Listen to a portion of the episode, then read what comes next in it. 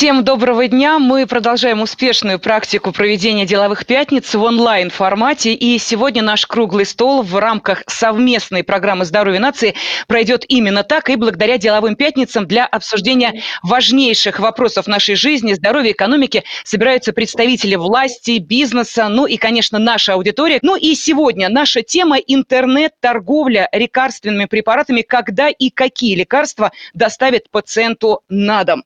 В дискуссии сегодня принимает участие генеральный директор Санфарма Россия Артур Валиев, депутат Государственной Думы Российской Федерации Александр Петров. Ну и а, сегодня у меня а, такая не очень сложная задача. Я буду просто помогать основному модератору нашего сегодняшнего мероприятия, генеральному директору Ассоциации российских фармацевтических производителей Виктору Дмитриеву. С начала мая те положения, которые заложены в закон, они заработают, и, соответственно, появится возможность у пациентов получать лекарственные средства дистанционно. Ну, получать их, безусловно, без дистанции, но доставлять их им э, курьеры смогут абсолютно законно. Безусловно, что все это касается э, вопросов э, ответственного самолечения. И, наверное, это как раз было главным камнем преткновения. Я вот как раз здесь хочу сделать э, акцент на слове «ответственное». Ну, наверное, главным, если не противником, то не сторонником, оппонентом выступал Министерство здравоохранения, опасаясь, что риски в данном случае будут возобладать над пользой.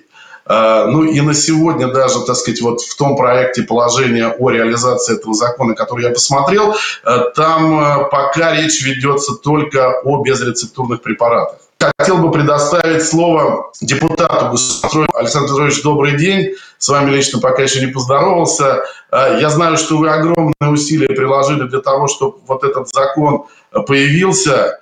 Э, и э, хотелось бы узнать, ну, прежде всего, позиция депутатского корпуса, что здесь больше пользы или рисков – Второе, что вы ждете от этого закона и что необходимо сделать на уровне подзаконных актов, чтобы э, закон заработал. Прежде всего, дорогие друзья, если бы я был женщиной, я бы заплакал, когда мы приняли в третьем чтении этот закон.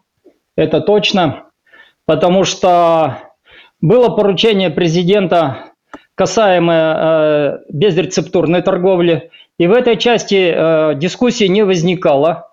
Но э, в целях реализации государственной системы лекарственной безопасности, доктрины лекарственной безопасности, которая бы заполняла всю матрицу, дистанционная торговля, я хочу подчеркнуть, не путайте интернет-торговлю и дистанционную торговлю, потому что у нас никогда не будет, я надеюсь, интернет-аптек, у нас будут всегда настоящие аптеки, которые дистанционно, в том числе в интернете, торгуют лекарственными препаратами. Это первое замечание. Второе.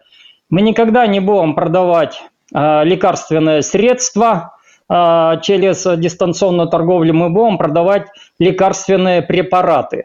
На сегодня разрешено законом по факту безрецептурные лекарственные препараты, аптечный ассортимент, биологически активные добавки – Конечно, мы хотели бы, чтобы этот закон работал параллельно с электронными рецептами. Если человек покупает в интернете, это означает, что данный лекарственный препарат компания может хранить не в аптеке, а в оптовом своем складе. Второе, уменьшается количество сотрудников, э, которые стоят на кассе, и это тоже сказывается на а, работе аптеки и улучшает ее финансовый результат. Поэтому я думаю, что одно на другое плюс на минус даст ноль. Это такое мое мнение. Если нужна консультация, Безусловно, она должна предоставляться. У нас сейчас, э, ну, мы живем в 21 веке, понятно, что консультацию мы можем получить и удаленно, и по телефону, и через Skype, и через э, мессенджер.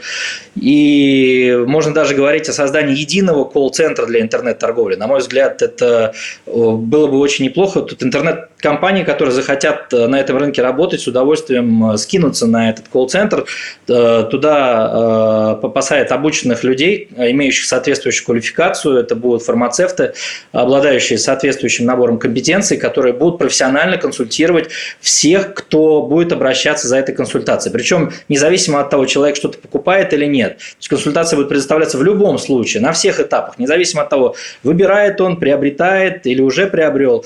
Вот, на мой взгляд, эти элементы сейчас крайне важны. И именно они сейчас создают удобство интернет-торговли. Вот мы с вами привыкли уже к тому, что мы пользуемся такси, нажимаем одну кнопку, такси приезжает.